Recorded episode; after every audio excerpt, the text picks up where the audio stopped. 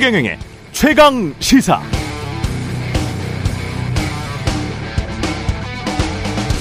네, 땅값이 올라가면 집값이 상승합니다. 시장 올립니다. 시멘트, 레미콘, 철근, 원자재 값 상승하면 건축비 상승하고 집값이 올라갑니다. 정부는 이를 감안해서 건축비를 많이 올려줬습니다. 집값 상승 우려보다 건설사 도산 우려가 크다. 국가 경제에 미칠 악영향도 고려했겠죠. 과자, 라면 등 식료품 가격도 마찬가지 시장 원리로 올랐습니다. 원료비 상승하는데 배겨낼 재간이 없습니다. 기업들이 비명 지르는 것 당연하고요. 정부도 소비자인 우리도 어쩔 수 없는 현상이라고 생각하고 있습니다. 시장 원리니까요. 비용이 상승하면 가격이 올라갑니다. 그런데 딱 하나. 우리는 사람에 대해서는 돈을 지급하는 것, 인건비 상승에 대해서는 꺼려합니다. 싫어하죠. 임금을 지급하는 기업이 그러는 건 당연합니다. 그런데 정부도 꺼려하는 것 같고 사실 우리 자신도 그러는 것 같습니다. 인건비는 최소화해야 한다고 생각합니다. 무분별한 임금 상승으로 국가 경제에 미칠 악영향부터 걱정합니다. 수십 년 동안 한국 언론이 써온 문구죠. 이상합니다. 시장의 원칙이 공정하게 적용되지 않습니다. 물건값 상승하는 건 당연하지만 사람값은 늘 깎으려고만 합니다. 그러면서 세계 최저 수준의 출산율 타령을 합니다. 사실 경제 성장률 떨어질까봐 걱정하는 거죠. 우리 마음속에 인간은 이미 소모품입니다. 한국은 참 이상한 자본주의입니다. 네, 안녕하십니까. 11월 28일 세상에 이익이 되는 방송 최경련의 최강시사 출발합니다. 저는 KBS 최경련 기자고요. 최경련의 최강시사 유튜브에 검색하시면 실시간 방송 보실 수 있습니다.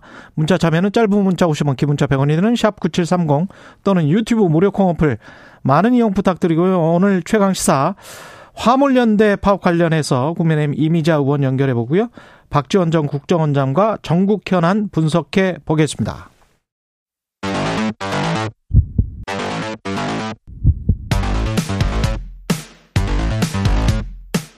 오늘 아침 가장 뜨거운 뉴스 뉴스 unboxing 자 뉴스 unboxing 시작하겠습니다. 민동기 기자 김민아 평론가 나와 있습니다. 안녕하십니까? 안녕하십니까? 예.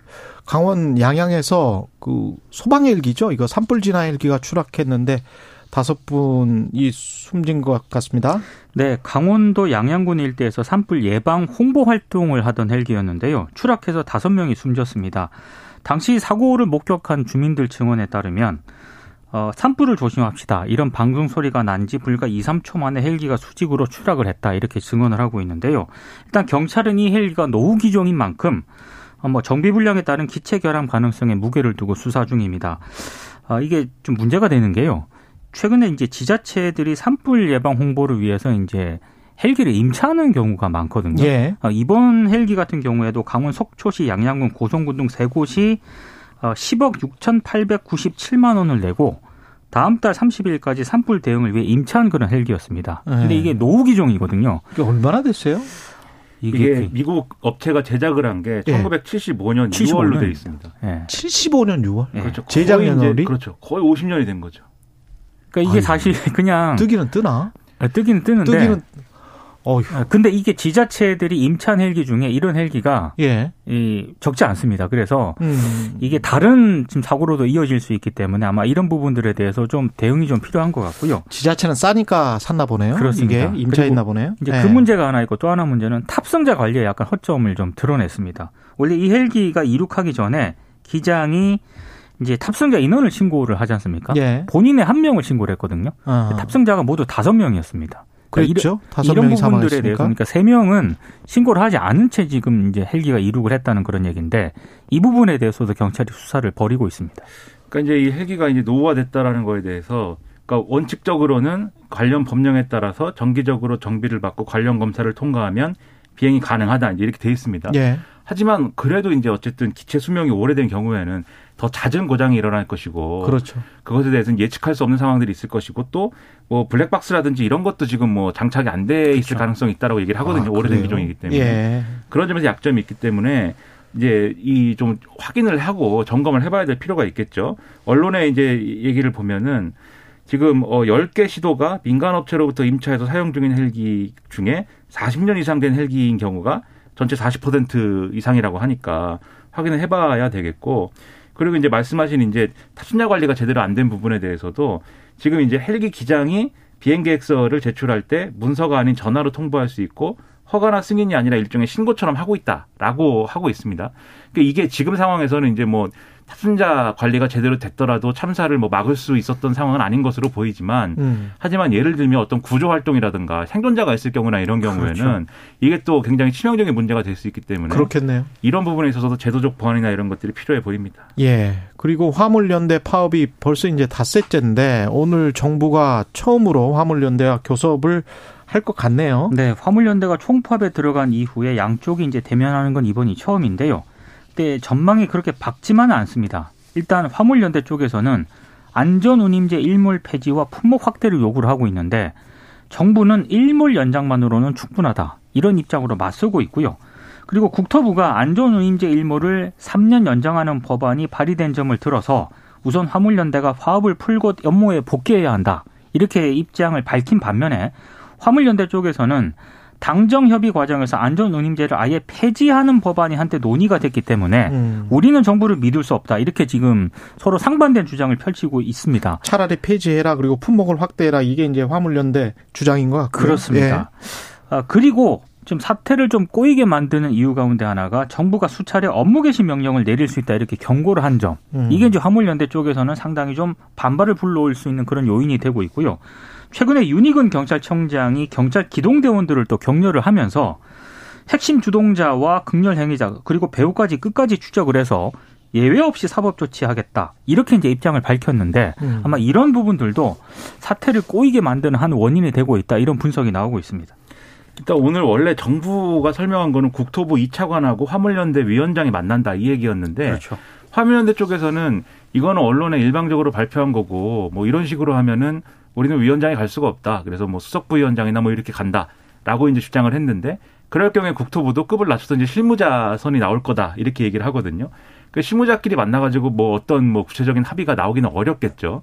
그래서 오늘 이제 협상이 제대로 안 될 가능성이 높다 이제 이렇게 봐야겠는데 문제는 이제 주말까지는 그래도 어느 정도 화물연대 파업이 미치는 어떤 영향이나 이런 것들이 좀 적었는데 오늘부터는 이제 본격적으로 영향이 있을 것이다 일선 현장에 뭐 이런 분위기입니다. 그러다 보니까 여기에 대해서 오늘 협의가 제대로 안 될 경우에는 정부도 그렇고 화물연대도 그렇고 강대강 대치나 이런 것들이 예고가 되는 상황인데 당장 그러면 문제가 되는 게 지금 정부와 대통령실까지 나서서 예고하고 있는 이 업무 개시 명령 발동이에요. 그게 어 29일 그러니까 내일 네. 국무회의에서 심의 의결하면 바로 이제 할 거 할 수가 있다라고 지금 얘기를 하는 건데 업무 개시 명령을 하면은 화물연대 그 운송하는 노동자들은 그걸 들어야 됩니까?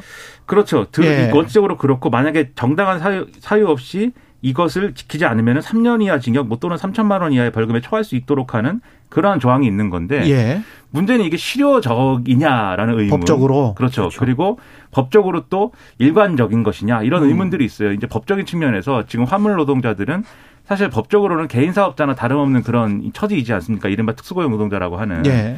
그런데 예를 들면 개인 사업자가 내가 지금 이 일을 하면 손해를 보기 때문에 음. 당분간 일을 안 하겠다. 그러니까 개인 사업자가 당분간 사업을 안 하겠다라고 하는 것에 대해서 아니다. 당신은 사업을 해야 된다. 손해를 보더라도 사업을 해라.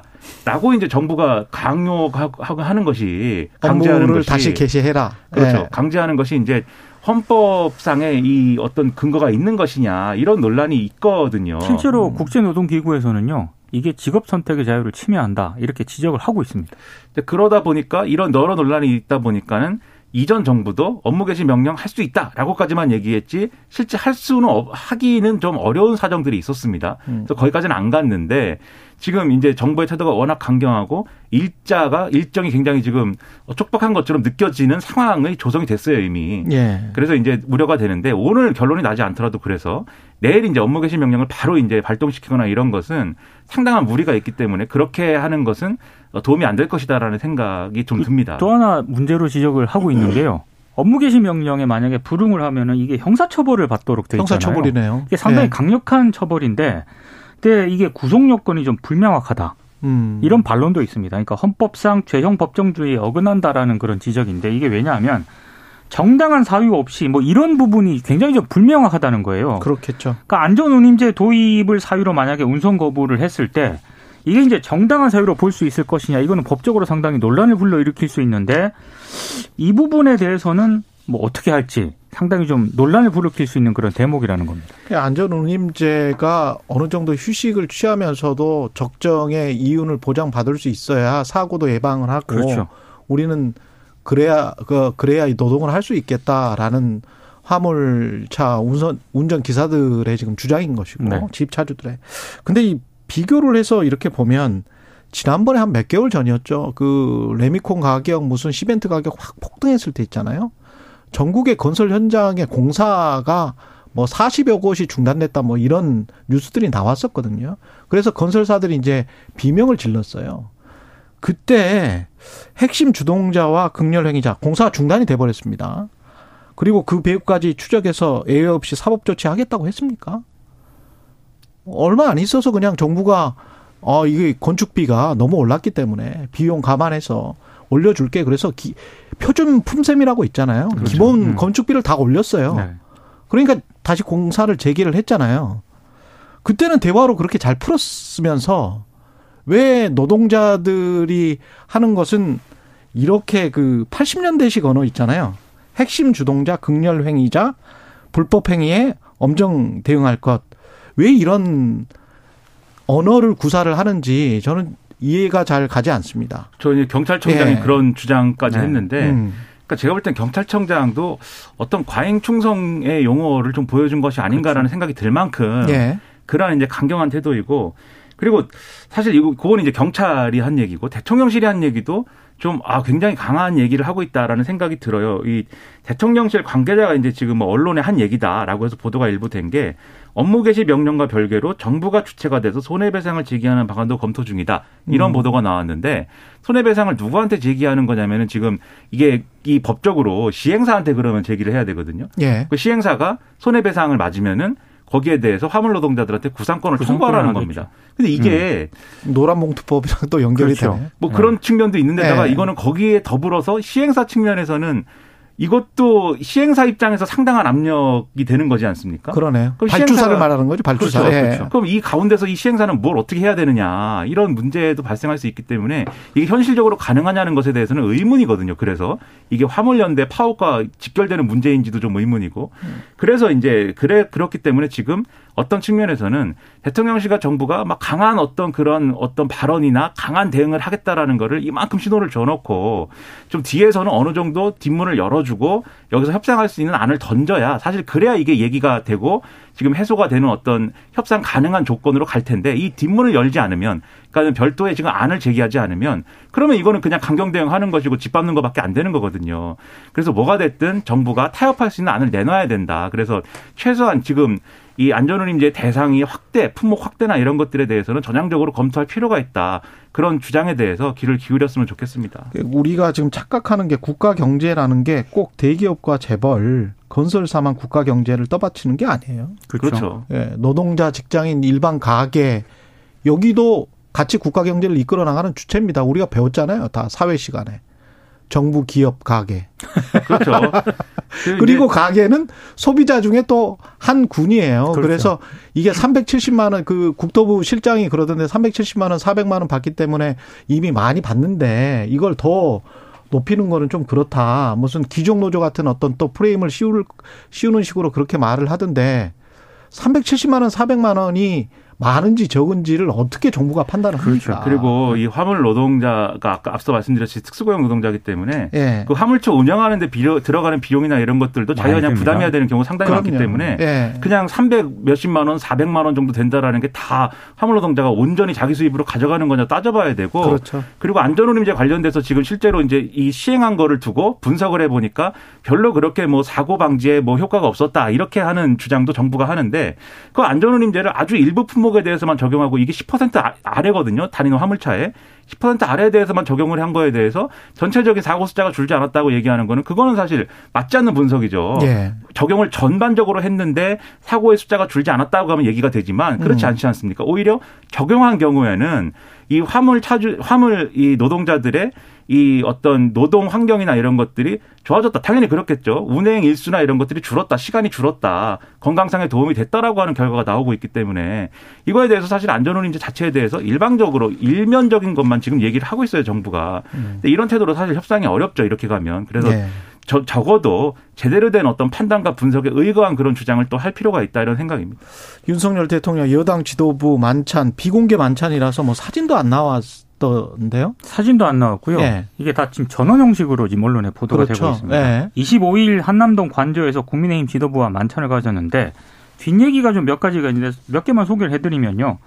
빈살만 사우디아라비아 왕세자가 접견을 했을 때 자신의 반려견들을 경호동으로 잠시 옮겨뒀다라고 합니다.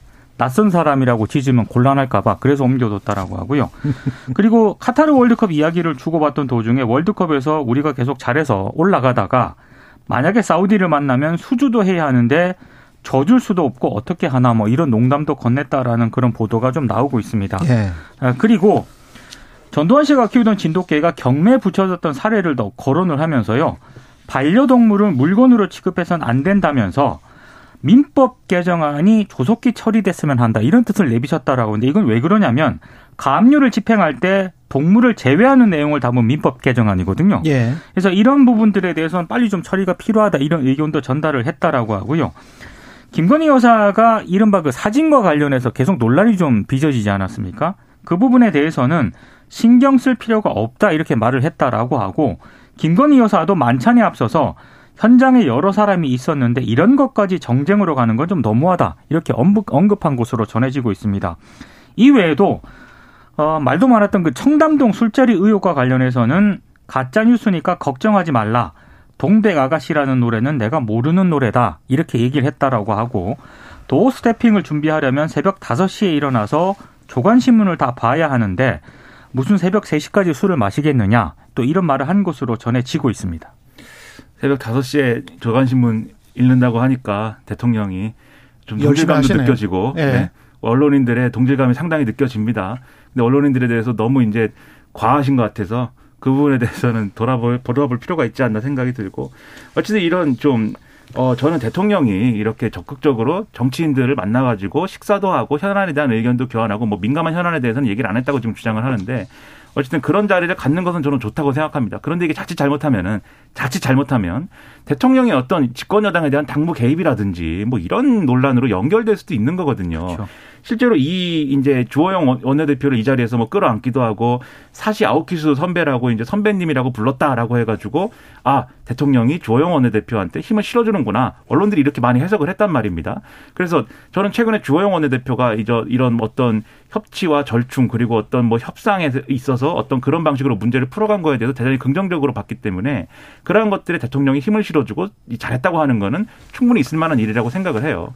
근데 그 전에 지금 또 보면은 이 모임만 있었다는 게 아니지 않습니까? 권성동 의원이라든가 장지원 의원이라든가 이른바 이제 윤핵관, 4대 윤핵관이라고 불리는 이 의원들하고도 만찬을 진행했다는 건 아닙니까? 먼저 만났고 부부 동반으로 만났 다고 음. 합니다. 그렇습니다. 그러면은 이게 주호영 원내대표가 추진한 어떤 그런 내용, 국정조사 합의와 예산안 관련된 처리 뭐 이런 것들을 지금 같이 엮어서 보면은 주호영 원내대표에 대해서 굉장히 반발했던 사람들이 장지현 의원, 권성동 의원 등인 것이고 실제로 본회의에서 표결할 때 국정조사 계획서 이 표결할 때 이 사람들은 반대를 했거나 퇴장을 해버렸거든요. 그렇죠. 그럼 종합을 해가지고 이 신호를 어떻게 해석을 해야 되느냐 음. 여당이 예, 예. 주호영 원내대표에게 일단은 예산안 처리라든가 이런 부분에서 길을 열었다는 점에서는 긍정적으로 평가했지만 만약에 대통령실의 의중과는 다른 방향으로 갈 경우에는 언제든 이 이른바 윤핵관들을 이용해서 어, 반 비토를 할 수 있다라는 거를 보여줬다. 이런 해석이 막 되는 거거든요. 그래서 이런 부분으로 비춰지는 어떤 정치적인 해석이나 이런 것들은 좀 그렇지 않을 수 있도록 해야 되는데 대통령실의 행보를 지금 오해를 좀 크게 만들 수도 있는 그러한 길이 열릴 수 있다. 좀 이 부분은 좀 우려가 된다는 겁니다. 한 가지만 지적을 할게요. 그 언론에서 질문을 했는지 안 했는지는 모르겠습니다만 지금 나온 보도들에는 이태원 참사랄지 심각한 경제 문제랄지 이런 것들에 관해서는 이야기가 됐는지 안 됐는지 모르잖아요. 이게 다 전원인데요. 예. 그 부분에 대해서는 특별한 보도 언급 된 보도가 없습니다. 그럼 결국은 가십거리하고 야당에 대한 비난성 또는 비판 뭐 이런 것들이 줄을 잃었다고 하는 것인데 국정을 협의하는 건데 가장 중요한 거 지금 현안은 누가 뭐래도 경제하고 이태원 참사 아닌가요? 거기에 관한 뭐가 나와야 되지 않을까요? 근데 사실 저는 그렇죠. 좀 이해 이상했던 게이 네. 내용을 파이낸셜 뉴스가 처음으로 단독을 달고 보도를 했거든요. 음. 근데 그 첫 보도 내용을 보면 자기 당 대표를 뽑을 전당대회에 대한 교통 정리 뭐 이런 부분이 논의가 됐다라고 보도가 돼 있는데 네. 사실 이 부분을 더 주목했어야 되는데 언론들이 음. 뭐 문제라든가 이런 걸 지적했을 수 있다고 보는데 아예 그 부분은 잘 보도가 안 돼서 조금 이상합니다. 이 대통령실이 적극적으로 움직이는 것도 있을 수 있다고 말씀드렸지만 핵심 음. 타겟은 사실은 야당에 대한 것이어야 된다고 보고 예. 야당 대표를 만나거나 그런 걸 통해서 막힌 부분을 뚫어줄 수 있는 그러한 역할을 해야 되는 거거든요. 예. 그런 부분이 아쉽다는 겁니다. 뉴스 unboxing 민동기 기자 김민아 평론가였습니다. 고맙습니다. 고맙습니다. KBS 1라디오 최경영의 최강시사 듣고 계신 지금 시각 7시 41분으로 향하고 있습니다. 오늘 하루 이슈의 중심. 당신의 아침을 책임지는 직격 인터뷰. 여러분은 지금 KBS 1라디오 최경영의 최강 시사와 함께하고 계십니다. 네, 지난주 화물연대 파업에 이어서 오는 30일 다음 달 2일에는 학교, 철도 등 줄줄이 파업에 돌입할 예정인데 어, 여당에서는 어떻게 풀어갈지 국회 환노위 소속입니다. 국민의힘 이미자 의원 연결돼 있습니다. 안녕하세요. 네, 안녕하세요. 예, 예. 하물랜드 총파업에 대한 여당 입장은 정부랑 비슷합니까? 어떻습니까? 우선 먼저 좀, 그, 용어 정리부터 좀 할게요. 예. 저는 총파업에는 동의할 수가 없고. 예. 집단 운송 거부라고 저는 생각하고 있거든요. 아, 단어가 하물, 잘못됐다. 예, 예. 왜냐하면 화물 자동차가 지금 44만 대가 있습니다. 음, 예. 여기서 안전 운임제 대상되는 그 주가 컨테이너가 2만 5천 대 되고 시멘트가 한 2,500대 돼서 조합 한 2만 7,500대가 대상인데 그 중에서 지금 그 집단 운송 거부의 차, 거부 참여자가 한 20% 남짓됩니다. 예. 많게는, 많게는 한 5천 명이라고 볼수 있는데 예. 이것을 두고 총파업이라고 용어를 함부로 쓰게 되면은 예. 참여하지 않은 다수 사람들이 불편하죠. 예. 그래서 저는 총파업이라기보다는 예. 집단 운송 거부가 맞다라고 봅니다. 예. 집단 예. 운송 거부라고 정의를 하셨고요. 네. 예. 그러면 이 문제는 어떻게 해결을 해야 됩니까? 지금 음, 한 4천에서 5천 명 정도 참여하고 계신 걸로 알고 있는데 네. 우리 화물자동차 운수사업법 제 14조로 보게 되면은 정당한 사유가 없거나 또 집단 화물을 화물 운송을 거부해서 화물 운송에 커다란 지장을 주거나 또 국 가 경제에 심각한 위기를 초래할 경우에는 국토부 장관이 물론 이제 국무회의 심의를 거쳐야겠습니다만은 어, 업무 개시령을 내릴 수가 있습니다. 예. 그래서 제가 봤을 때는 음. 이 부분에 대해서는 지금 지난번 6월 달에도 한번 이런 일이 있었지 않습니까? 그랬죠. 그때, 예, 그때 화물연대에서는 일몰제 연장하고 품목 확대를 가지고 나왔습니다. 그랬죠. 네. 이와 관련돼서 지금 정부가 음. 발표를 했지 않습니까? 안전운임제에 관련돼서 물론 거기에 대해서 시행 결과 분석하는 분석표도 있습니다.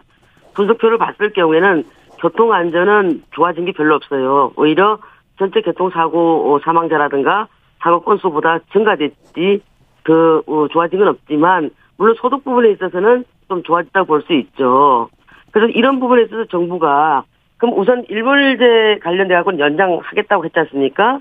음. 3년 연장한다고 했는데 이걸 갑자기 이렇게 파업으로 돌입해서 한다는 것은 결코 국민 경제에 바람직하지가 않다. 그리고 덧붙여서 말씀드릴 것 같으면은 우리 사람으로 말해서 그 신체 중에서 대동맥이나 동맥이 혈액 공급이 혈액 공급이 굉장히 중요한데 이게 대동 동맥 경화증 오게 되면 사람이 사망하지 않습니까? 예. 물류가 우리 대한민국 경제에 동맥과 같은 음, 역할을 하고 있지 않습니까? 예. 수출해서 먹고 사는 나라에서 이렇게 물류를 볼모로 잡고 대, 한민국 경제를 갖다가 이렇게 망가뜨리려고 한다는 것은 또 다른 노동자들을 실업자로 내모는 격입니다. 그래서 이와 관련돼 가지고는 저는 음. 정부가 법과 원칙을 준수하면서 강력하게 저는 대응해야 된다고 생각합니다.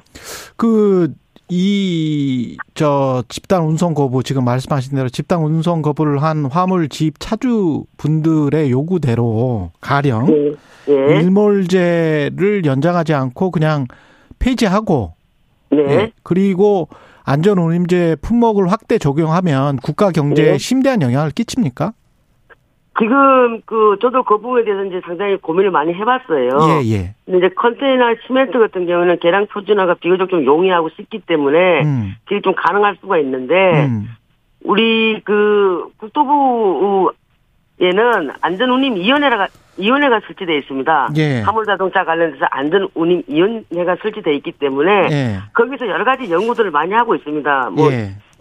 임금뿐만 아니고 그런 예. 분들한테 있어서 지금 철강이라든가 이제 다섯 가지 품목을 요구하고 있지 않습니까? 예. 근데 그 그와 관련해서 크게 문제가 되냐 했을 때 지금 여러 가지로 어려움이 많이 봉착돼 있습니다. 철강 같은 경우에는 예. 지금 우리가 그 탄소 중립으로 인해 가지고 또 여기서 탄소 중립세라든가 여러 가지 문제들이 많이 있지 않습니까? 예, 그렇죠. 이런 이런 속에서 지금은 모두 힘을 합칠 때고 또 철강이나 뭐 또 그 우리 또 유류 차 있지 않습니까? 예. 운반 차량 이런 부분들은 소득이 굉장히 높아요. 결과를 보니까 조사해본 현 음, 내용들을 보니까 아, 국토부 실장한테 이야기를 들었는데 370만 원, 400만 원 뭐 이런 게 이제 평균이라고 하던데요.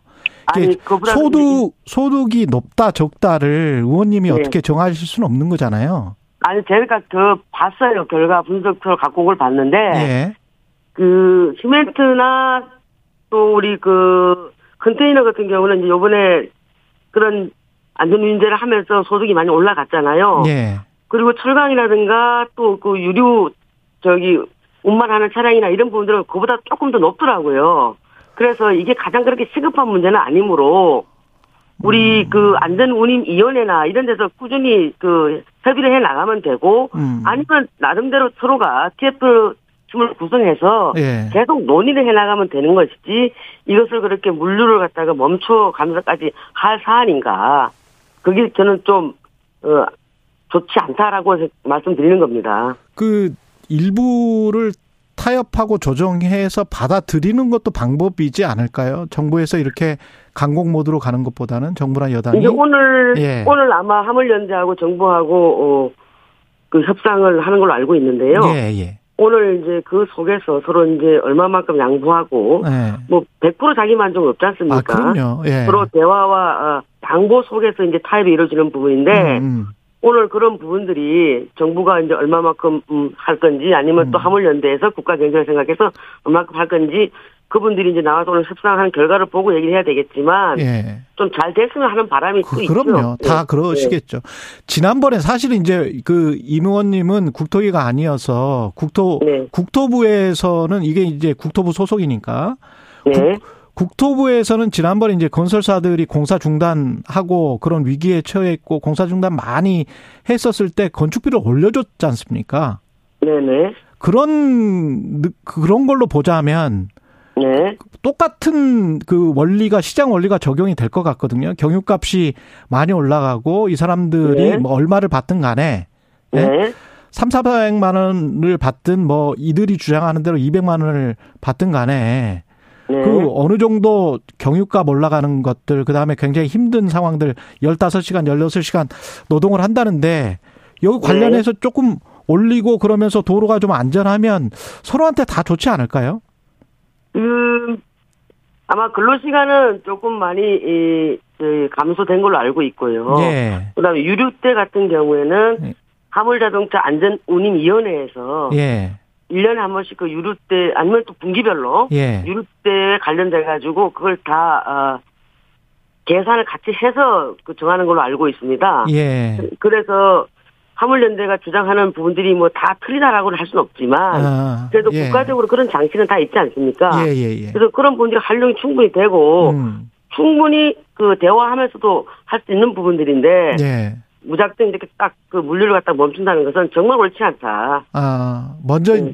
파업을 한 게 조금 좀 성급했다 이렇게 지금 생각을 하시는가 보네요. 그렇죠. 지금 얼마나 그 복합적으로 이, 위기에 처해 있습니까? 세계적으로 다 그런. 그러면 반론, 반론 차원에서 여쭤볼게요. 그, 네. 지난 6월에 이제 그렇게 파업을 하고 이제 정부랑 그래도 어느 정도 협상을 해서 끝냈는데, 음. 그 이후에 한 5개월 정도 지났는데 그 동안에는 왜 협상을 안 하셨어요? 그나 저기 비공식적으로 여러 차례 만난 걸로 알고 있습니다. 예. 예 비공식적으로 여러 차례 만나고 대화는 계속 한 걸로 알고 있는데 음. 제가 이제 이건 뭐 제가 들은 얘기입니다만은 예, 예. 그 지난번 대통령 선거 때 예.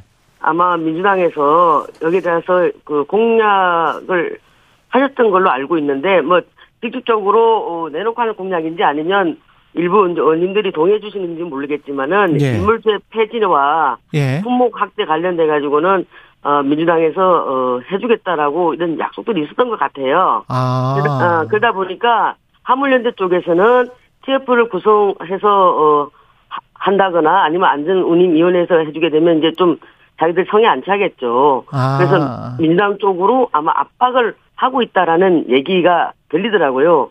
이쪽이 아. 민주당이 거대 여당이고 네. 민주당이 거, 거대 야당이고 예. 뭐참 예. 야 거대 야당이고 예. 민주당이 그 마음만 먹으면 법을 얼마든지 바꿀 수 있지 않습니까? 예. 물론 이제 대통령께서 거부권 행사를 하실 때에는 그게 뭐 성공할 그렇죠, 못하겠지만 그렇죠. 예. 그래서 아마 화물연대 쪽에서는 민당 쪽하고 뭐 얘기를 많이 하고 있다라는 얘기를 제가 들은 바 있습니다. 그 그거군요. 그러니까 저도 몰랐는데 민주당과 화물연대가 지금 연계해서 이거를 그 파업을 하고 있는 거 아니냐. 그래서 국민의힘은 이러면 안 되는데 뭐 이렇게 지금 생각을 하시는 것 같네요. 보니까. 이건 제가 이제 들은 얘기고 아, 제 주장입니다. 예. 국민의힘에서 그렇게 얘기한다는 게 아니고 제가 이제 여러 가지 정보를 예. 들어 듣다 보니까 아무래도 이제 한동이 간사다 보니까 예, 예, 예. 듣는 얘기가 많이 있지 않겠어요? 알겠습니다. 그러다 보니까 이제 예. 그런 내심 그런 얘기도 있다라는 예. 얘기를 제가 들었어요. 알겠습니다. 그래서 아 그렇다면 그럴 수도 있겠다는 생각이 들더라고. 잘 타결이 됐으면 그러면, 좋겠습니다. 안 그러면 예. 정부 쪽하고 칼을 해야 될 거 아니에요. 국민들이 바라보고 있는데. 여기까지 듣겠습니다. 국민의힘 이미자 의원이었습니다. 고맙습니다. 네, 감사합니다.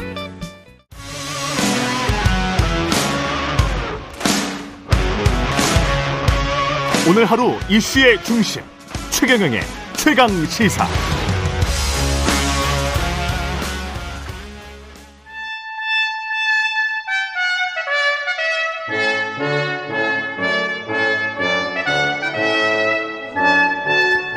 네, 영원한 현역 박지원 전 비서실장과 함께하는 고품격 정치 토크 박지원의 정치의 품격 시즌 2 박지원 전 국정원장 전 대통령 비서실장 나와 계십니다. 안녕하세요. 네. 네. 오늘은 뭐 우선 네. 월드컵에서 우리가 오늘 가나, 이겨야 된다. 가나에 이겨가지고 예. 이 어려운 국민들에게 행복한 시간을 한번 줬으면 좋겠다. 화이팅. 예. 아, 이건 진짜 재미가 없어요. 대한민국 화이팅. 그 자꾸 이제 사건 사고가 대한민국. 예, 대한민국. 예, 잘 됐으면 좋겠습니다. 그 이재명 더불어민주당 당대표 이야기가 계속 주말 중에 나와서 이 이야기부터 먼저 여쭤봐야 될 것 같아요. 저는 그것보다 먼저요. 예. 지금 윤석열 대통령께서 집권 7개월 됐지 않습니까? 예. 모든 국민들이 모든 언론이 야 민주당과 협치해라. 이재명 대표 만나라. 이러는데 음. 새로 이사간 관저에 1호 선님이 빈살면 사우디 왕, 왕세자. 왕세자. 그 다음에 두 번째가 국민의힘 지도부라고 그러더니 네. 역시 보니까 윤석열 대통령한테 윤핵관이 먼저다요. 아, 윤핵관이 먼저 왔다. 윤핵관을 제1호로 부부동반 초청해서 거기서 얘기를 하셨더라고요. 음. 어? 그렇게 하시면서 야당과 대화 한번 하지 않는 것은 진짜 너무나 음. 소통을 등한시하는 대통령이다. 예. 보십시오. 어? 대통령이 나토 정상회의에 가면서 안 태울 사람 태워가지고 가니까 예. 국가 기강이 무너져서 소방 헬기도 안 태울 사람 태워가지고 추락해서 다섯 명 사망하지 않습니까? 음. 이러면 안 됩니다. 기강이 무너졌다는 기강이 무너졌죠. 지금 중국 보세요. 예. 위구르 자치구의 그 수도인 에, 우르무치에서 아파트 붕괴 사고가 나가지고 예. 10명이 죽고 9명이 다쳤어요. 음. 이것이 기폭제가 되고 예. 중국의 코로나 봉쇄를 하니까 베이징, 샹하이, 우한 등 음. 전부 들고 일어나서 시진핑 물러가라, 공산당 물러가라. 그런데 또 재미있게도 대만에서는 중국과 대립각을 강하게 세우던 민진당이 패배하고 음. 민생을 중시하는 국민당이 승리하잖아요. 제발 우리 대통령께서도 이재명 대표 헌법상 대통령 자꾸 말씀하시지 않습니까? 예. 무죄 추정의 원칙입니다. 예. 확정될 때까지는 최소한 만나서 협치를 해야지. 윤핵관이 먼저다.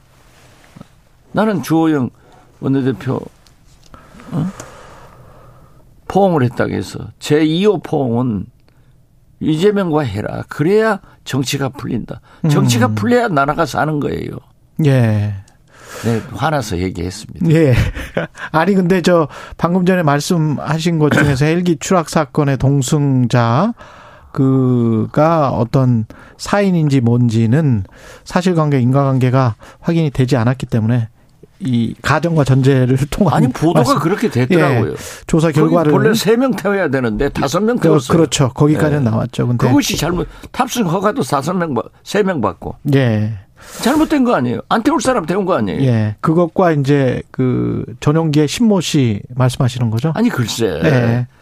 대통령의 일거수일투족은 상징적이고 국민들한테 미치는 파장이 크다고요. 음. 그러니까 기강이 무너졌단 말이에요. 그런 의미에서 강조를 하신 거고 협치를 강조를 하셨는데 유인태 사무총장이 지난번에 어디 인터뷰에서 대통령이 야당 대표와의 만남을 제안한 지인에게 인간 자체가 싫다.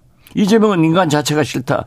그렇게 말씀하셨다고 했는데. 예. 근데 대통령실은 뭐 전혀 사실이 아니다. 대통령실에서 전혀 사실이 아니다. 예. 그렇기 때문에 저는 유인태 사무총장이 대통령한테 직접 들은 게 아니고 음. 전원이기 때문에 저는 어떻게 대통령이 그런 말씀 하셨겠냐. 거기에 무게를 더 둡니다. 예. 그리고 대통령실에서 해명을 했잖아요. 아니다. 예. 예. 라고 했으면은 자 보십시오. 한동훈 장관 그 뭐 술집 얘기 하니까 음. 오늘 아침 보도 보니까 그랬더라고요. 대통령이 5시에 일어나서 매일 아침 신문을 보는데 어떻게 3시까지 술을 마셨겠냐. 그걸 예. 믿어야죠. 대통령 말씀을 믿어야죠. 예. 믿어야죠. 뭐 확인할 수가 없으니까. 그렇죠. 예. 예. 진짜 나 5시에 일어나서 신문 보시면은 이렇게 하시는지 모르겠어요. 그 청담동 술집 이야기는 좀 이따 하기로 하고요. 이재명 당대표 관련해서 만약에 이제 뭐 정말로 이제 싫은 건지 아닌지는 모르겠습니다만 이런 측면은 있을 것 같아요. 검찰 수사가 지금 진행이 되고 있는데 분명히 칼끝이 이재명 당대표를 겨눈 게 맞기 때문에 대통령실에서는 혹시 민주당의 당대표가 뭐 이재명 당대표로 계속 지속이 될까 이런 의구심을 갖고 있는 건 아닐까요? 아 그러면 이, 언제까지 그렇게 할 거예요? 지금 음. 보니까 이재명 대표가 주적이 됐어요. 주적. 윤석열 정권의 주적이 돼서 예.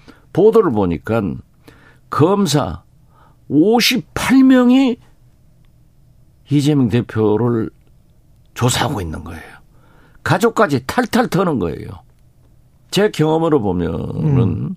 언론사의 특종 경쟁으로 TF를 구성해서 어떤 정치인의 뒤를 파기 시작하면 살아남을 사람이 하나도 없습니다. 아마 저 같은 사람은 시골에서 자랐기 때문에 예. 초등학교 다닐 때 길에서 오줌 싼 건 노상 방역죄로 잡아갈 거예요. 아니 그뭐 그런데 공소시효가 지나가지고 예. 아니 그렇더라도 예.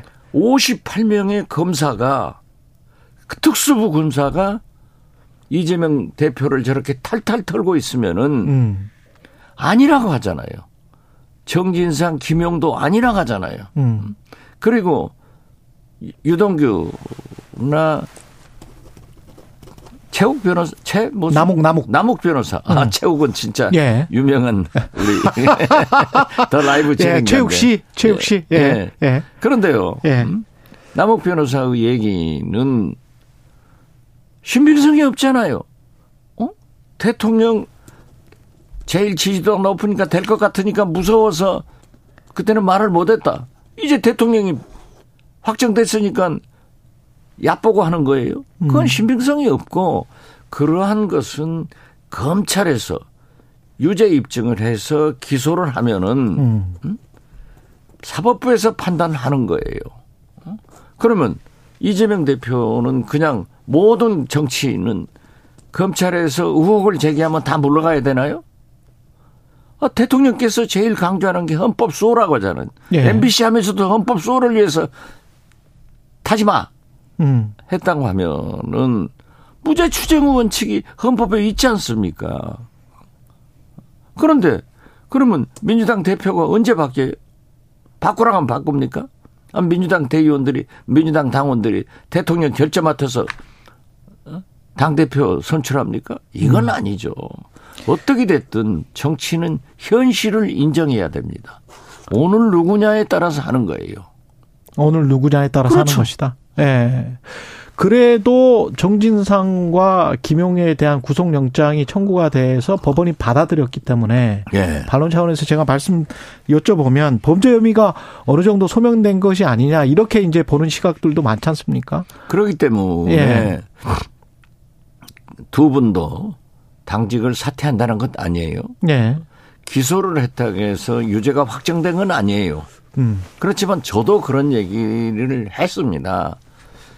어떻게 됐든 이재명 대표의 정치적 동지인 최측근 두 사람이 기소가 됐다고 하면은 이재명 대표는 민주당 의원들에게 예. 자세히 설명을 하고 또 협조를 구하고 국민들에게도 이것을 한 번쯤은 밝혀야 된다. 저 개인적으로도 그런 생각을 가지고 있습니다. 어떤 시점에요? 아, 지금 시점이 지금, 제일 지금, 좋죠. 지금이 네. 제일 좋다. 네. 이번 주에는 꼭 해야 된다. 저는 그렇게 생각해요. 네. 물론 이재명 대표가 결정할 문제이지만은 음. 정치는 상식이란 말이에요.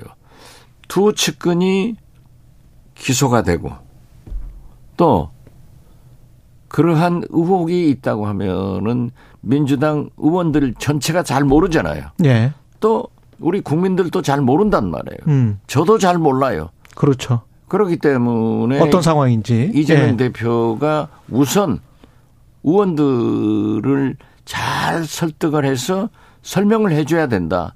그리고 마찬가지로 국민들한테 해주는 것이 순서가 아닐까. 저는 그렇게 생각합니다. 근데 그렇게 하는 이유 중에 하나가 당내 어떤 뭐랄까요? 움직임 또는 동요 또는 이낙연 무슨 조기 복귀설 언론에서 주장하는 것처럼 이런 것 이런 차원에서도 그렇게 해야 되는 겁니까? 아니 그런 차원은 음, 지금 민주당 내부에서 네. 그러한 움직임이 있는 것은 절대 옳지 않아요. 절대 그렇게 해서는 안 되고 있습니까? 이낙연 대표도 네. 그렇지 않다는 거예요. 아. 그리고 서른 윤영찬 의원도 그러한 목적이 아니에요. 음. 그렇기 때문에 언론에서는 정치부 기자들이 그러한 것을 취재를 해서 보도를 하겠지만은 예. 물론 또 그런 생각을 하는 불만을 가진 의원들도 있어요. 예. 음? 있지만은 지금은 그럴 때가 아니다. 지금은 그럴 때가 아니다. 거듭 말씀드려서 내일 지구가 멸망해도 민주당은 오늘 예. 사과나무 한 그루를 심을 때이지 예. 적전 분열해서는 안 된다. 음. 어떻게 저렇게 검찰 검사 58명이 전방위로 음. 이재명 죽이기에 나섰는데 본인이 시인하지 않고 있는 내용을 어떻게 처음부터 죽어 들어가냐. 음. 그렇게 되면은 민주당은 존재할 수가 없어요. 제가 알고 있기로는 어? 노웅래 의원도 그게 아니라는 거 아니에요. 음. 어? 또 그, 뭐 노영민, 예. 어, 김태년 의원 같은 사람은 일면식도 없고 보좌관 줬다는데 보좌관도 일면식도 없대요. 남욱 변호사의 주장. 예. 네. 예. 그런 사람들을 자꾸 언론에 부각시켜 가지고 어? 다 지금 죽이려고 하는 거 아니에요. 흠집 내게 하는 것이다. 그렇죠. 예. 그런다고 하면은 민주당이 지금은 싸울 때지. 음. 다른 말을 낼 때가 아니다. 저는 그렇게 봐요. 그러면 이재명 당 대표가 이번 주에 할, 이번 주에 어떤 이 시점에 아니, 해야 된다. 제가 이번 주라고 하면. 예.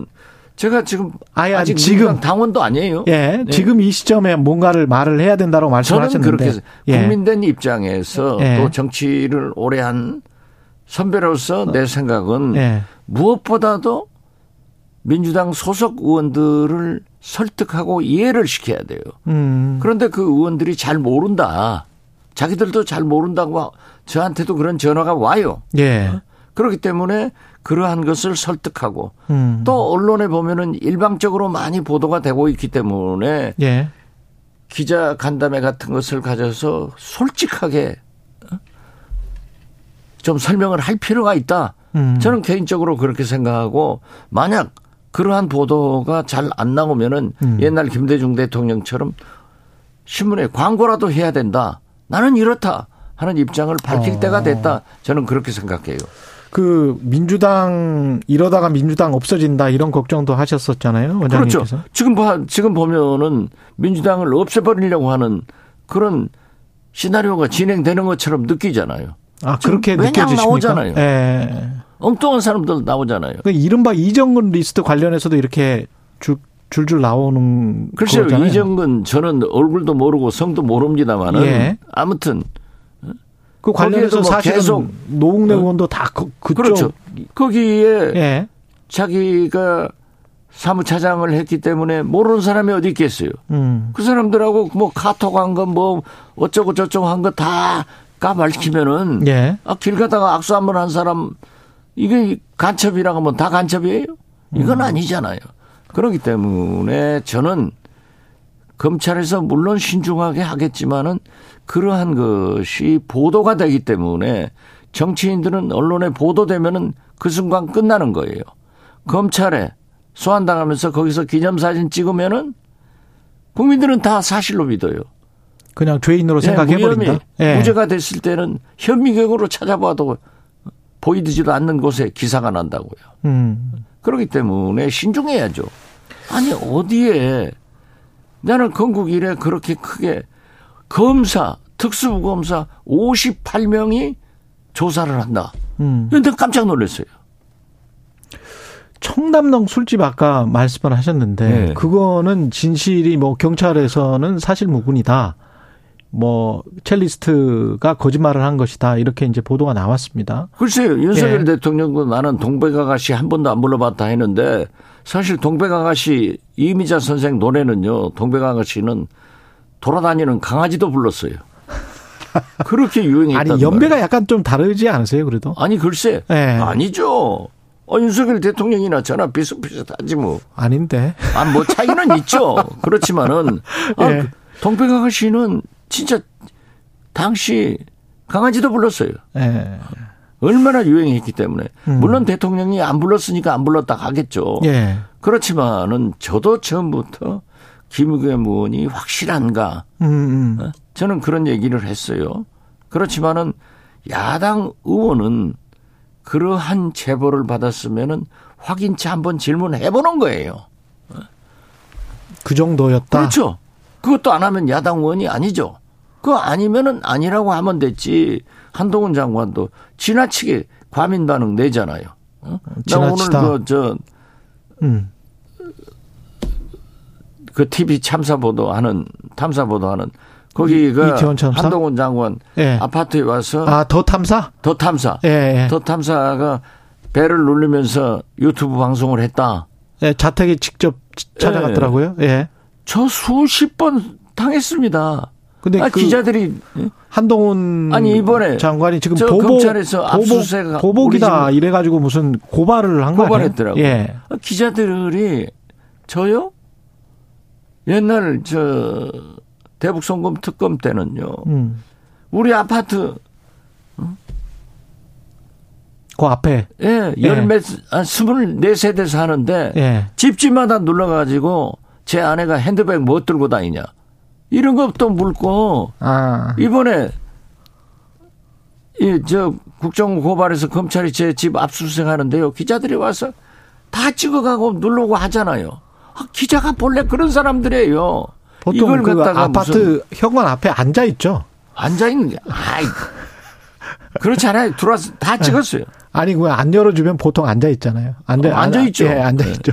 아 그런데 네. 그걸 기자들이 한 걸 가지고 음. 물론 저도 야, 어떻게 당신들 나 아는 모든 아는 기자들이 음. 이렇게 심하게 하느냐 예. 이웃들에게 내 인격은 뭐 되냐 하고 불평은 했지만은 그걸 또 고소하고 말이죠 이게 말이 안 돼요. 그 부적절하다 무단 침입이다 뭐 그렇게 법적으로 정치는 하는 게 아니라니까요.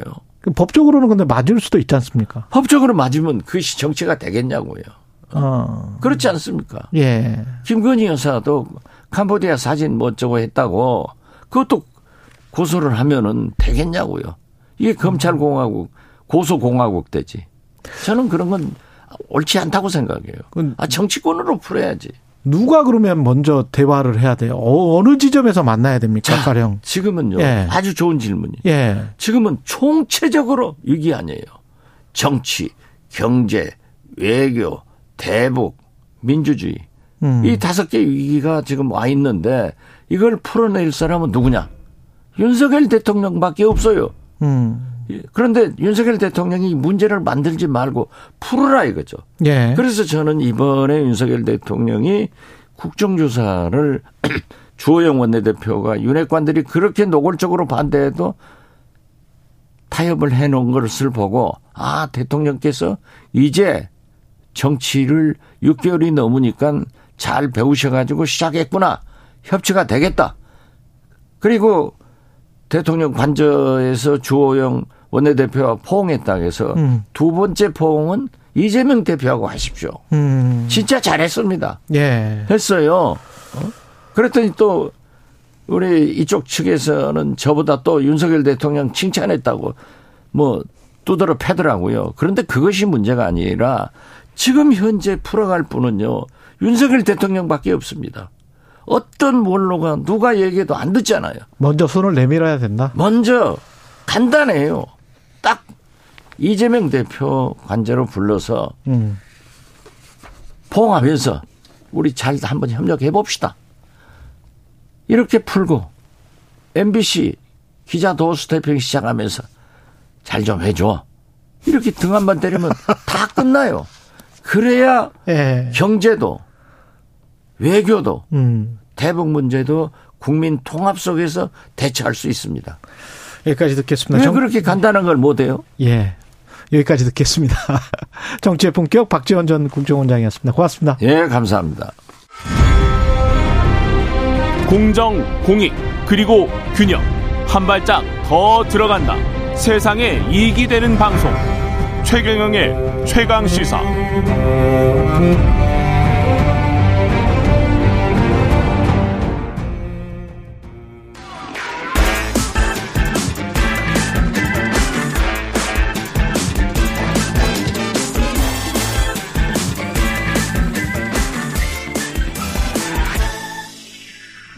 네, 최경령의 최강사 한 번 더 뉴스, 예, 놓치기 쉬운 한 번 더 뉴스. 오늘은 오마이뉴스 박우신 기자와 함께합니다. 안녕하십니까? 네, 안녕하세요. 방금 저 박지원 전 국정원장 네. 전 비서실장께서 한참 말을 하고 가셨네요. 하고 가셨습니다. 네. 예. 오늘 주제가 한동훈 법무부 장관 집 앞까지 찾아간 더 탐사 인터넷 맵체. 네. 어, 원장님께서 말씀하셨지만 예. 조금 구체적으로 보면요. 예. 일단 상황이 더 탐사 취재진 다섯 명이 어제 오후였습니다. 한동훈 장관이 거주하는 서울 강남구 도곡동의 한 주상복합 아파트를 방문을 해서 음. 유튜브로 온라인 생중계를 했는데요. 아파트 정문에서 한 멘트가 일요일에 경찰 수사관들이 갑자기 기습적으로 압수수색을 한 기자들의 마음이 어떤 건지를 한 장관도 공감해보라 이런 차원에서 취재를 해볼까 한다고 했고요. 정상적인 취재 목적이고 예고하고 방문하는 것이라 스토킹이나 다른 걸로 처벌할 수 없을 것이다 이렇게 주장을 했습니다. 예. 그래서 공동 현관을 통과를 했고요. 엘리베이터를 타고 거주층으로 올라가 현관문에서 여러 차례 한 장관님 계시냐, 취재하러 나왔다 소리를 쳤고 음. 도어락을 열려고도 시도를 했다고 합니다. 택배물을 살펴보다가 인기척이 없자 잠시 후 현장을 떠났습니다. 예. 이거 한 장관 측은 주거 침입으로 경찰에 신고했습니다. 네, 그 사실 주거 침입이 실제로 공용 현관이나 복도 같은 경우에도 이 무단 침입 경우에는 주거 침입에 해당을 한다는 그렇죠. 게 예, 판례입니다. 예, 예. 실제로 경찰에 신고가 되어서 출동을 했다고 하고요. 음. 이게 이제 중요한 게 주거자의 의사에 반했는지가 우선 중요를 하고요. 그렇겠죠. 예. 동이나 묵인이 있었다면 해당하지 않습니다. 또 주거에 평온을 실질적으로 해쳤는지 이것도 이제 단서가 붙는데 음. 그래서 이들의 방문이 한동훈 장관 측에 알렸다고 하는데 이걸 묵인이라고 볼 수 있는 건지 또 초인종을 누르고 문을 열려고 시도한 게 주거의 평온을 해쳤다고 볼 수 있는지 그리고 또 이제 추가로 쟁점이 될 만한 거는 이들의 방문이 공익에 반하지 않는 정상적인 취재 목적에 이거 이것도 쟁점이 좀 될 것으로 보입니다. 법적으로는 그런데 이런 취재를 많이 해봤던 탐사보도 기자로서는 이게 좀 저는 이거 사실 많이 해봤거든요. 전문가시잖아요. 예, 예. 새벽에도 가서 이제 뭐 이렇게 하고 그랬었는데 아 이게 좀 헛갈리네. 그 관련해서 이제 한동훈 장관 사이에 갈등이 거세지고 있는데 채용 공고 문구까지 좀 논란이 되는 문구를 실었습니다. 네, 그러니까 양측이 지금 계속해서 이런 트러블들이 나오고 있는데요. 예. 더 탐사의 유튜브 채널 커뮤니티 게시판에 웹 디자이너 채용 공고를 올리면서 윤, 한 등이 때려 죽어도 싫으신 분, 그러니까 윤석열 대통령과 한동훈 장관이 정말로 싫은 사람이 지원을 해라 이렇게 아, 조건을 내건 거죠. 예. 이것도 논란이 돼서 음. 국민의힘이 아예 논평까지 냈습니다. 장동영 원내대변인 명의로 아무리 유튜브 방송이라고 하더라도 음. 이런 악의적이고 삐뚤어진 시각을 가진 언론사와 민주당 대변인이 협업해서 의정 활동을 하니 참담하다. 음. 더욱 심각한 것은 압수수색에도 의연하게 대처 가능한 분 이런 조건을 제시했는데 이런 방송 태도와 취재 방식을 멈추지 않겠다는 의지 표명으로 읽혀서 우려스럽다라고 했고요. 음. 지금 뭐 청담동 술집부터 해가지고 최근은 뭐지 스토킹 논란까지 해가지고 계속해서 비슷한 음, 양측의 강일등이 반복되고 있습니다. 그 저널리즘 윤리 차원에서 좀 정리를 해보겠습니다. 사실 확인을 하기 위해서 갔다. 근데 이제 전화를 해서 갖고 만나려고 시도를 했다. 그거는 저는 일반적인 탐사 보도 기자들 또는 취재 기자들이 많이 하는 행동이라고 봅니다. 그쪽에서 뭐 오지 말라고 당연히 하겠죠. 하지만 이제 찾아갈 수밖에 없는 게 그 기자의 역할인데 근데 이걸 생중계를 한 거는 이거는 약간 좀 이상한데요. 그거 생중계한 것 온라인 생중계한 거는 이상하고 그다음에 앞에 일요일에 경찰 수사관들이 갑자기 기습적으로 압수수색한 기자들의 마음이 어떤 건지를 공감해 보라. 라고 하면서 이제 취재한다라고 했는데 이것도 어 이, 이 런 의도는 아니어야 될 것 같아요. 상식적으로 보면 왜냐하면 어떤 것과 관련해서 한 장관이 답변을 잘 안 해주기 때문에 자택까지 찾아갈 수밖에 없었다. 이게 이제 어 일반적인 그 사실 확인 보도를 위한 취재여서 어쩔 수 없이 이제 거기에 갔다. 이런 건데 거기에다 이제 유튜브 생중계를 했다는 거는 상업적으로 이용한 것 아닌가라는 논란이 나올 수가 있을 것 같고 그 다음에 채용 공고와 관련해서도 때려 죽여 뭐 어떤 정말 싫으신 분 뭐 이렇게 조건을 내걸었다는 거는 기자가 또는 PD가 의 자질에 꼭 이것만 이게 이게 있을 있을 이게 자질이 될 수는 없는 거 아니에요. 그렇잖아요. 그래서 그쵸. 이거 이것도 좀 비상식적인 것 같고요. 그 그러네요. 그러니까 이게 예. 사실 MBC 의 일종으로 볼 수도 있을 것 그렇죠. 같은데. 저는 MBC 취재를 너무 많이 했기 때문에 네. 이제 그 MBC 취재라는 차원에서는 그렇지만 이 과 이 그 디테일한 그쵸. 것들이 조금 이상한 게 있어요. 그래서 이건 좀 아닌 일반적인 측면들이 있습니다. 탐사 보도 예. 매체들이 이렇게 취재를 하는 것과 비슷한 결이라기보다는 예. 오히려 더 가까운 건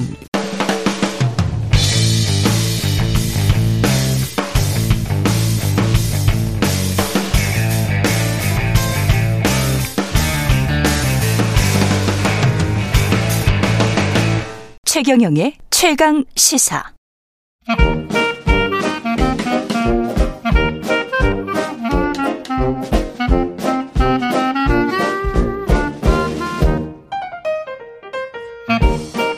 네, 2022년도 이제 얼마 남지 않았습니다. 요즘 경제 뉴스를 보면 내년 경기 전망에 대한 내용이 참 많이 나오고 있는데요. 오늘 이광수 미래에셋증권 수석연구원과 함께 2023년 부동산 건설 산업 전망을 해보려고 합니다. 예, 관심 많으실 것 같아요. 예, 안녕하세요. 예, 안녕하세요. 예, 오랜만에 뵙습니다. 예. 예. 부동산 뭐 지금 뭐 계속 뉴스는 나오고 있는데 사실 저희 같이 이제 경제쇼 하면서 2021년 여름 정도부터는 저희가 이제 계속 경고를 했었잖아요. 예. 대출 갚아야 된다. 그렇습니다. 예.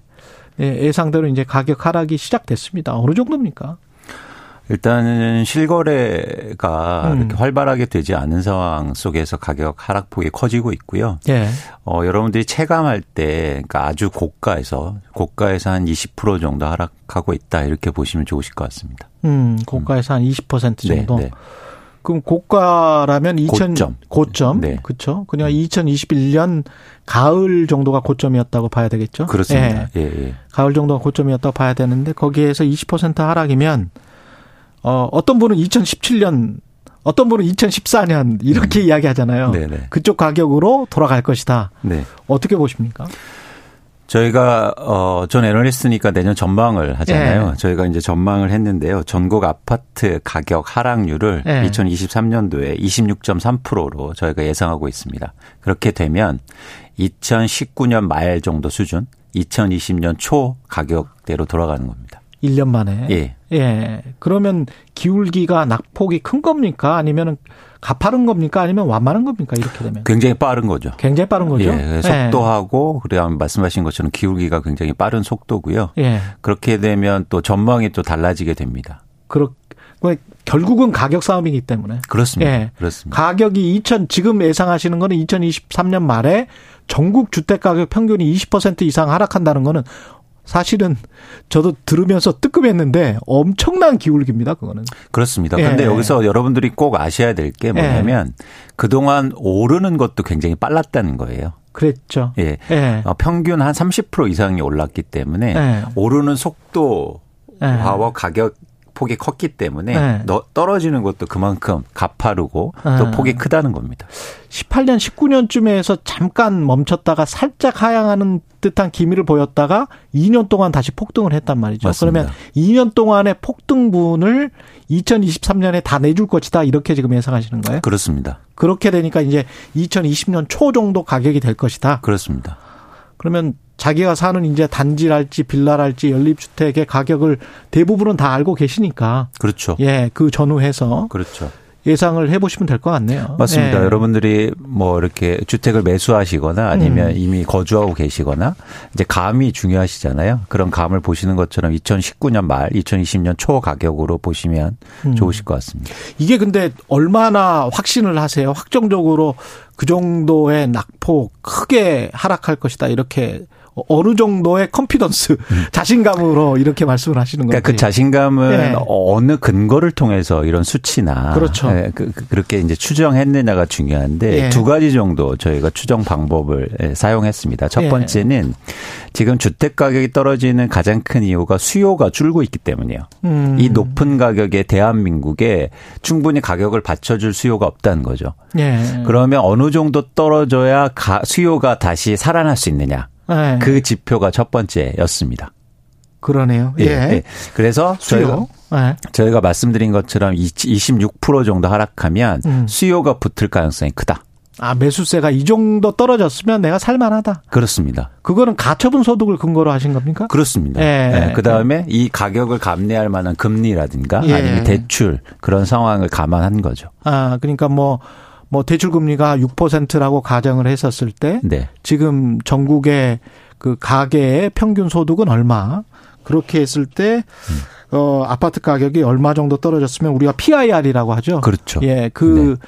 배수가 뭐 7배나 8배 또는 뭐 몇 배로 떨어졌기 때문에 그때는 들어갈 수 있는 시점 이렇게 지금 생각을 하시는 거예요. 맞습니다. 예. 그리고 두 번째는 뭐냐면 집값을 결정하는 건 집을 갖고 있는 사람들이 시장에 매물을 내놓는 음. 속도와 그리고 가격에 따라서 결정되잖아요. 예.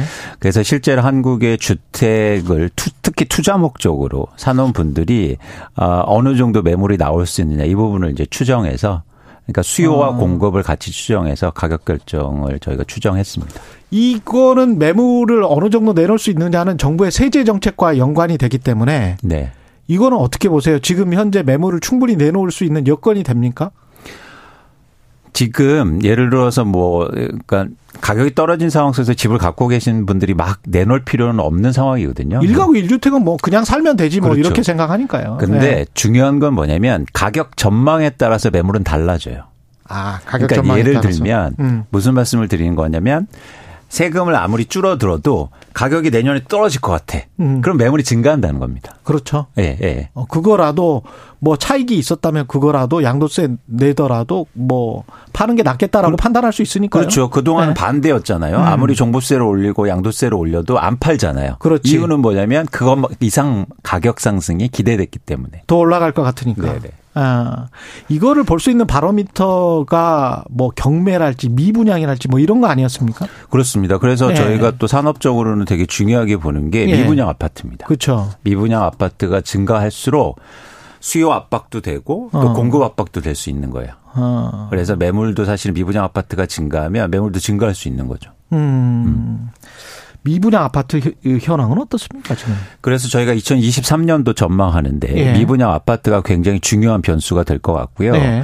그런데 어, 내년도에 2023년도에 저희가 미분양 아파트를 8만 5천 가구 정도 예상하고 있는데 예. 현재 4만 가구 정도 수준이거든요. 두 배 증가할 것이다. 그렇습니다.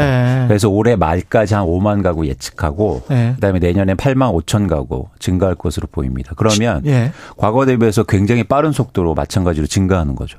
지역별로 보면 어떤가요? 아무래도 지방이 많은데 지방이 많습니다. 네, 2023년도에는 수도권도 증가할 예정 증가할 가능성이 높아 보입니다. 예, 수도권도. 네. 서울은 말씀을 안 하시네. 서울은 사실 분양 물량이 이렇게 많지는 않아서 많지 않기 때문에 예, 전체에 기여하는 건 크지는 않겠지만 네. 어쨌든 서울에서도 미분양이 이미 발생하고 있기 때문에 음. 그러니까 아시겠지만 로또 청약으로 막 완판되는 시장이었잖아요. 현금 줍줍 그런 단어들이 있었어요. 예. 그런데 지금 서울의 평균 분양률이 90% 초반대로 떨어졌고요. 아 평균 분양률이 네, 전국 기준으로는 80%대로 떨어졌습니다. 전국 기준으로 80%. 그리고 일부 일부 지방의 네. 대도시들은 10%대요. 분양률이요. 10%? 네. 이거는 뭐 건설사가 망하는 건데 이렇게 그렇죠. 되면. 그렇기 예. 때문에 지금 여러 가지 이제 위기 신호들이 나타나고 있고. 예. 근데 최 기자님 생각해 보세요. 100채를 분양하는데 음. 10% 해서 10명이 분양에 당첨됐습니다. 예. 청약에. 근데 그 10명이 유지할까요? 청약 포기하죠. 이거는 빵 프로라고 보시면 돼요. 예. 그래서 지금 지방은 좀 더더 심각한 상황입니다. 예. 미분양이 증가하는 결정적인 원인도 아까 말씀하신 것처럼 가격이 너무 아직 높다 이런 생각 때문입니까? 그렇습니다. 그런데 예. 여기서 중요한 이제 변수가 또 하나 뭐냐면 음. 분양이 안 되면 건설회사들은 분양을 안 하면 되잖아요. 예. 그렇죠? 연기하거나. 예. 그런데 지금 건설사들이 그런 상황이 못 됩니다. 음. 이유는 뭐냐면 이 주택을 분양하기 위해는 부동산 PF를 음. 대출을 일으키고 땅을 사놨잖아요. 예. 근데 지금 두 가지로 리스크가 커지고 있어요. 그렇죠. 첫 번째는 뭐냐면 금리가 인상돼서 음. 이거를 지연을 더 이상 할 수가 없어요. 음. 이자 비용이 너무 많이 들어가니까. 그렇죠. 두 번째는 뭐냐면 부동산 PF 문제가 불거지고 있잖아요. 그렇죠. 지금 만기 연장이 잘 안 되고 있단 말이죠. 안 되더라고요. 그래서 지금 본 PF로 전환해야 되고 음. 그렇게 되면 분양 시장이 안 좋아도 무조건 분양해야 되는 물량이 증가합니다. 그렇지. 예. 네. 그러니까 갖고 있는 것보다 분양을 일단 해야 된다는 거예요. 아. 시작. 그렇게 이미 뭐 짓고 있으니까. 그렇죠. 네. 그리고 땅만 갖고 있어도. 땅만 갖고 있어도. 네, 연기가 잘 힘들다는 거죠. 왜냐하면 금융 이자 때문에 뭐 건설사가 뭐 배견할 재간이 없어요. 그리고 예. 그 대출도 만약에 분양 안 하면 연기를 안 해준단 말이에요. 그렇죠. 예, 그래서 두 가지 때문에 건설사가 또 울며 겨자 먹기식으로 음. 분양을 또 증가시키거든요. 네. 근데 또 분양 그런 그런 급한 마음을 알면 더 청약이 안 되는 거죠. 아, 그러면 더 떨어뜨릴 것이다. 소비자 입장에서는. 그렇죠. 미분양 아. 아파트가 더 증가하고. 아. 근데 저희가 추산대기로 그렇게 반드시 해야 되는 물량이 전국적으로 15만에서 17만 가구 정도 됩니다. 주로 지방에 많습니까, 이거? 수도권도 상당히 많죠. 수도권도 많고. 네. 그렇군요. 이게 어떤 분은 이런 질문을 하셨네요. 오천구님은 주택가격 변동이 거의 없었던 지역. 그러니까 별로 안 올랐다. 지금도 2020년도 초 집값이다. 이러면 안 떨어집니까? 라고 물어보, 물어보셨습니다. 2023년에. 굉장히 중요한 질문을 하셨는데요. 예. 자산 가격의 하락은 예. 상승이 원인입니다. 상승이 원인이다. 상승했기 때문에 떨어지는 거예요. 예. 아, 오르지 않았으면 그만큼 아. 하락폭도 적고 떨어질 음. 가능성이 적, 적습니다. 아, 그러니까 급등했던 지역은 급락할 가능성이 높지만. 그렇죠. 그 상대적으로 별로 안 올랐던 지역은 별로 떨어질 가능성도 별로 없다. 그렇습니다. 네. 그래서 저희가 많이 오를 때 보면 불패라는 음. 얘기를 하잖아요. 그렇죠. 많이 오른 게 더 오를 것 같지만 네. 사실 불패는 없습니다. 불패는 많이 없다. 오르면 많이 빠져요. 네. 네. 정부가 할 수 있는 거는 뭐가 있나요? 경기 이런 경기 사이클에서는? 사실은 전 정부가 예. 어떤 가격의 변동, 그러니까 가격의 큰 흐름을 바뀔, 바꿀 가능성 적다고 봐요.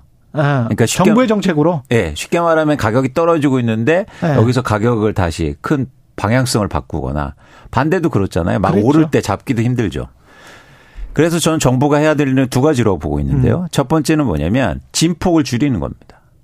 진폭을 줄이 아까 그 기울기 속도 그렇죠. 예. 많이 빠지는 그 폭을 줄이려고 노력을 하는 거라든지 아니면 금융 금융으로 위험이 전이될 것 같. 같은 그렇죠. 그런 생각 때문에 그렇죠. 그 정도만. 예를 들어서 예. 가격이 크게 오를 때도 더 크게 많이 오르지 못하도록 사실 예. 정책으로 조율을 해야 되죠. 예. 이런 정책이 필요하고 두 번째는 뭐냐면 주거복지잖아요. 주거복지. 네. 공공임대주택은 꾸준히 지어라. 그렇습니다. 그런데 예. 여기서 특이한 게 뭐냐면 앞으로 미분양이 증가한다고 하지만 예. 미분양이 증가하게 되면 이제 건설사들은 땅을 안 사게 될 거예요. 음. 그러면 향후로 3, 4년 후에 또 분양이 감소하고 예. 공급이 감소하게 돼 있습니다. 음.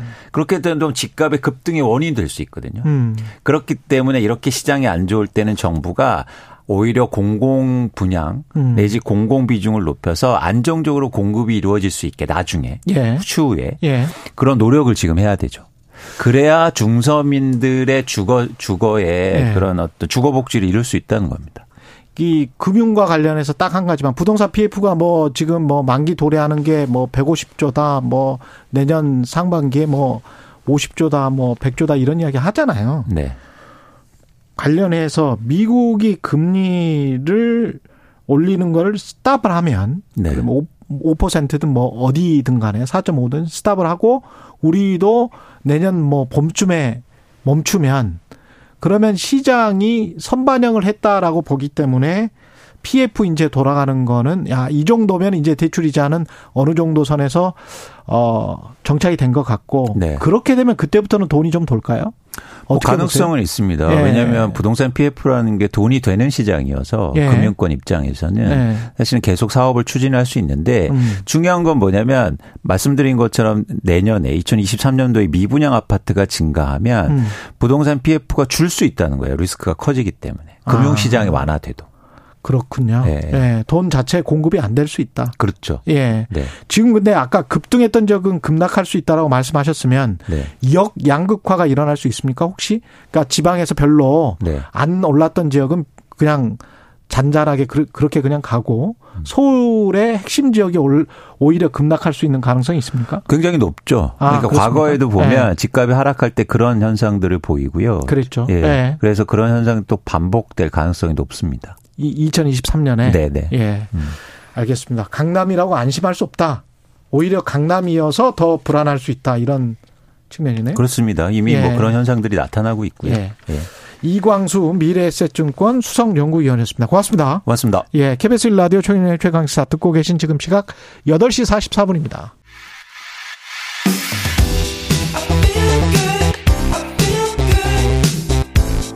세상에 이익이 되는 방송 최경영의 최강 시사. 네, 우리나라의 카타르 월드컵 첫 경기가 있었던 지난 24일 배달 음식 주문이 폭증했는데 파업을 진행을 했었습니다. 라이더들이 가나전이 있는 오늘도 파업을 한다고 하는데요. 박정훈 라이더 유니온 위원장 연결돼 있습니다. 안녕하세요.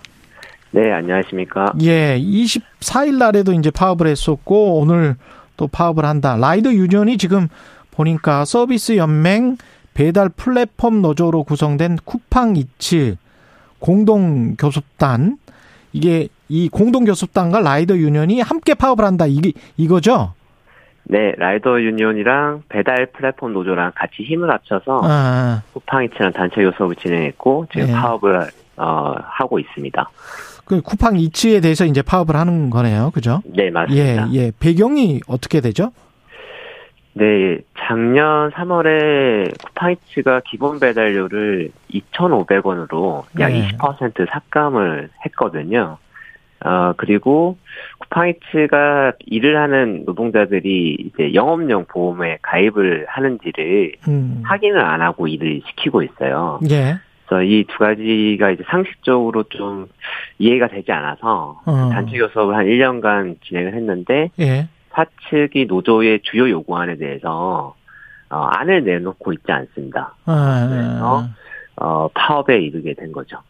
그 소비자들 입장에서는 쿠팡이츠를 안 사고 이제 다른 쪽에서 사게 될 테니까 쿠팡이츠의 매출 타격은 어, 심대할 것이고 특히 이제 가나전이나 이런 거 할 때는 아무래도 배달을 많이 시켜 먹으니까 그런 의미에서 이제 이날 파업을 하겠다. 단체 행동을 하겠다. 이렇게 생각을 하신 거군요. 네, 맞습니다. 예. 어느 정도 라이더들이 참여하나요? 네, 지난 우루과이전에서는 저희 조합원 양 노조 합쳐서 3천여 명이라 예. 저희가 예상한 것을 좀 넘어서서 이제 비조합원들도 많이 참여를 아, 하셨고요. 예. 그다음에 이제 자영업자 중에서도 어 쿠팡이츠는 맞고 다른 앱은 켜놓은 경우가 많았고 소비자들도 다른 앱을 이제 쓰다 보니까 음. 다른 앱 같은 경우는 일시적으로 오류가 난 경우 도 있었습니다. 그 정도로? 예. 네, 그렇습니다. 근데 이렇게 해서 요구하시는 것들, 지금 요구하시는 거는 뭡니까? 요구하는 거는?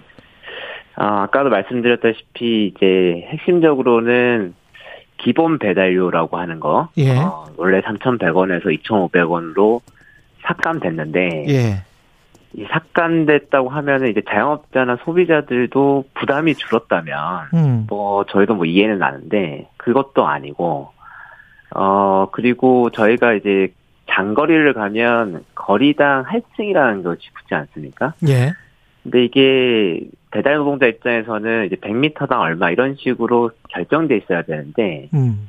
회사 측한테 이제 교섭 과정에서 이제 드러난 건데, 노동자들이 많이 주장을 하니까, 저희가 확인을 해보니까 그런 할증 체계 같은 것들이 주어지지 않고, 알고리즘이 알아서 결정한다라는 겁니다. 예. 어, 그 이거는 이제 저희가 노동을 하는데 정당한 대가를 못 받으니까 요거는 체계를 좀 만들어 보자 이런 주장을 하는 거고 앞서 말씀드린 이제 무보험 정책 같은 경우는 쿠팡이츠 노동자들이랑 만약 국민들이 사고가 나면 예. 보험이 없기 때문에 예. 제대로 제대로 된 이제 피해 보상 못 받을 수도 있는 거예요. 예. 이거는 배달 노동자 안전뿐만 아니라 국민의 안전을 위해서도 최소한의 이 보험 확인 정도는 어. 해야 된다 이렇게 주장을 하고 있는 겁니다. 예. 지금 저 여김춘단님은 배달료 때문에 깜짝 놀랐습니다. 너무 비싸서 이런 말씀을 하셨는데 소비자들 입장에서는 이렇게 이제 파업을 하고 그러면 배달료가 너무 오르게 돼서 안 좋다, 반대한다 이런 분들도 있을 것 같은데 이게 여론은 어떻다고 생각하세요? 네, 요거는 사실 이 플랫폼이 에, 자영업자랑 소비자가 내는 부담, 그다음에 그 배달 노동자가 가져가는 부담 이거를 정보를 투명하게 공개하지 않기 때문에 발생하는 일인데 자영업자들은 6천 원씩 고정으로 쿠팡이츠에 내고 있습니다. 음. 그런데 저희한테는 2,500원이 나온다는 말이죠. 예. 이게 이해가 안 되는 거죠. 그러니까 예. 배달 노동자들 저희가 얘기하는 기본 배달료가 오른다고 해서 손님이 부담하는 배달료가 오르는 구조가 아닌 거예요. 아. 예, 심지어는 쿠팡이츠가 이제 배달료가 낮추고 나서 배달 노동자들이 배달을 잘 안 할 거 아닙니까? 예. 그래서 이게 위기라고 생각했던지 쿠팡이츠 플렉스라고 쿠팡이츠 배달을 외주화해서 대신해주는 업체에 이제 맡겼는데 음. 여기서는 노조 주장대로 기본 배달료 4천 원 이상으로 보장하고 있거든요. 예. 그렇다고 손님의 배달료가 오르고 있지는 않는 상황인 겁니다. 근데 이 자영업 하시는 분들도 배달료가 너무 많아서 만약에 이제 배달료를 올리면 쿠팡 이츠 입장에서 봤을 때는 제가 반론 차원에서 말씀드리면 쿠팡이츠 네. 입장에서 봤을 때는 우리도 지금 계속 적자가 나고 있기 때문에 그거를 결국은 저 분담을 하는 수밖에 없다. 이렇게 주장하는 거 아니에요? 네. 아, 그래서 그 과거를 좀 보시면 예.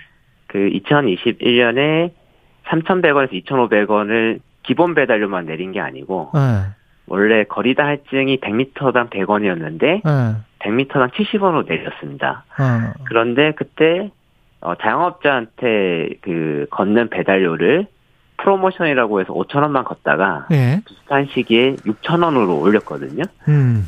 그러니까 배달 노동자들한테 주는 이제 기본 배달료는 낮췄는데 자영업자한테 걷는 배달료는 높이기도 했다라는 거죠. 예. 그러니까 이거는 플랫폼이 그 자영업자한테 걷는 돈과 상관없이 이 배달 노동자들한테 도, 주는 돈을 배분할 수 있기 때문에 벌어지는 일이고 거꾸로 배달 노동자들한테 주는 돈과 상관없이 자영업자한테 걷는 돈을 독점적 지위를 이용해서 어, 배분할 수 있는 것 때문에 발생하는 문제거든요. 예. 그래서 저희가 말씀드리고 싶은 거는 어, 이거를 투명하게 자영업자와 소비자와 노동자가 소통하기 위해서도 배달료 구성이 어떻게 되는지를 좀 공개해라.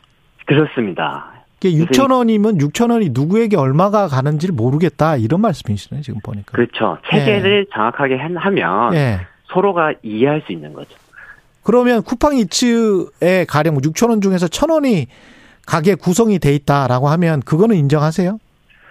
어, 뭐 배달 노동자한테요? 예, 아니 가령 이제 쿠팡이츠에게 뭐 네. 얼마 500원이나 1000원이 가고 네, 뭐 네, 네. 자영업이 얼마를 가고 네, 어 네, 네. 그다음에 배달 노동자한테 뭐 3,000원이 간다. 그. 비율을 가지고 지금 어 파업을 하는 거예요? 아니면은 전부 다 받아야 되겠다 이렇게 말씀하시는 겁니까? 아, 저희가 말씀드린 거는 예. 체계를 갖추자라는 겁니다. 체계를 갖추자. 네, 네. 저희가 만약 돈을 많이 원했다고 하면 예. 쿠팡이츠가 특정 시간대에는 프로모션이라고 해서 뭐 3건 이상 하면 5천 원 주겠다 이런 식으로 미션을 주거든요. 네. 그래서 그거를 높이게 되면 저희는 수익이 높아지는데 네. 어 그렇게 되면은 이제 부업 라이더들 같은 경우는 특정 시간대에 배달료가 오를 때만 들어오게 되는 건데 전업 음. 라이더들 같은 경우는 하루 종일 일을 하니까 불리해지는 거죠. 음. 그래서 저희가 얘기하는 거는 배달료를 많이 올리자가 아니라 투명하게 배분하는 체계를 갖추자라고 주장을 하는 겁니다. 사측에서는 뭐라고 합니까? 사측에서는 똑같은 말을 이제 그 반복하고 있는데요. 예.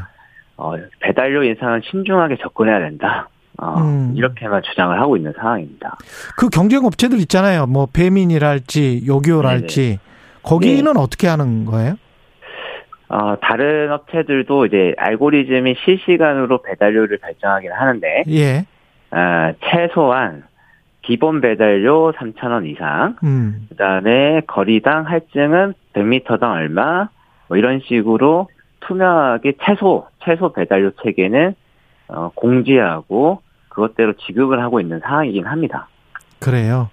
예, 거리랄지 그다음에 그 거래가 이루어지는 횟수랄지 뭐 여러 가지 요인이 있을 것 같은데 아, 이게 완벽하게 이렇게 투명하게 될 수가 있을까요?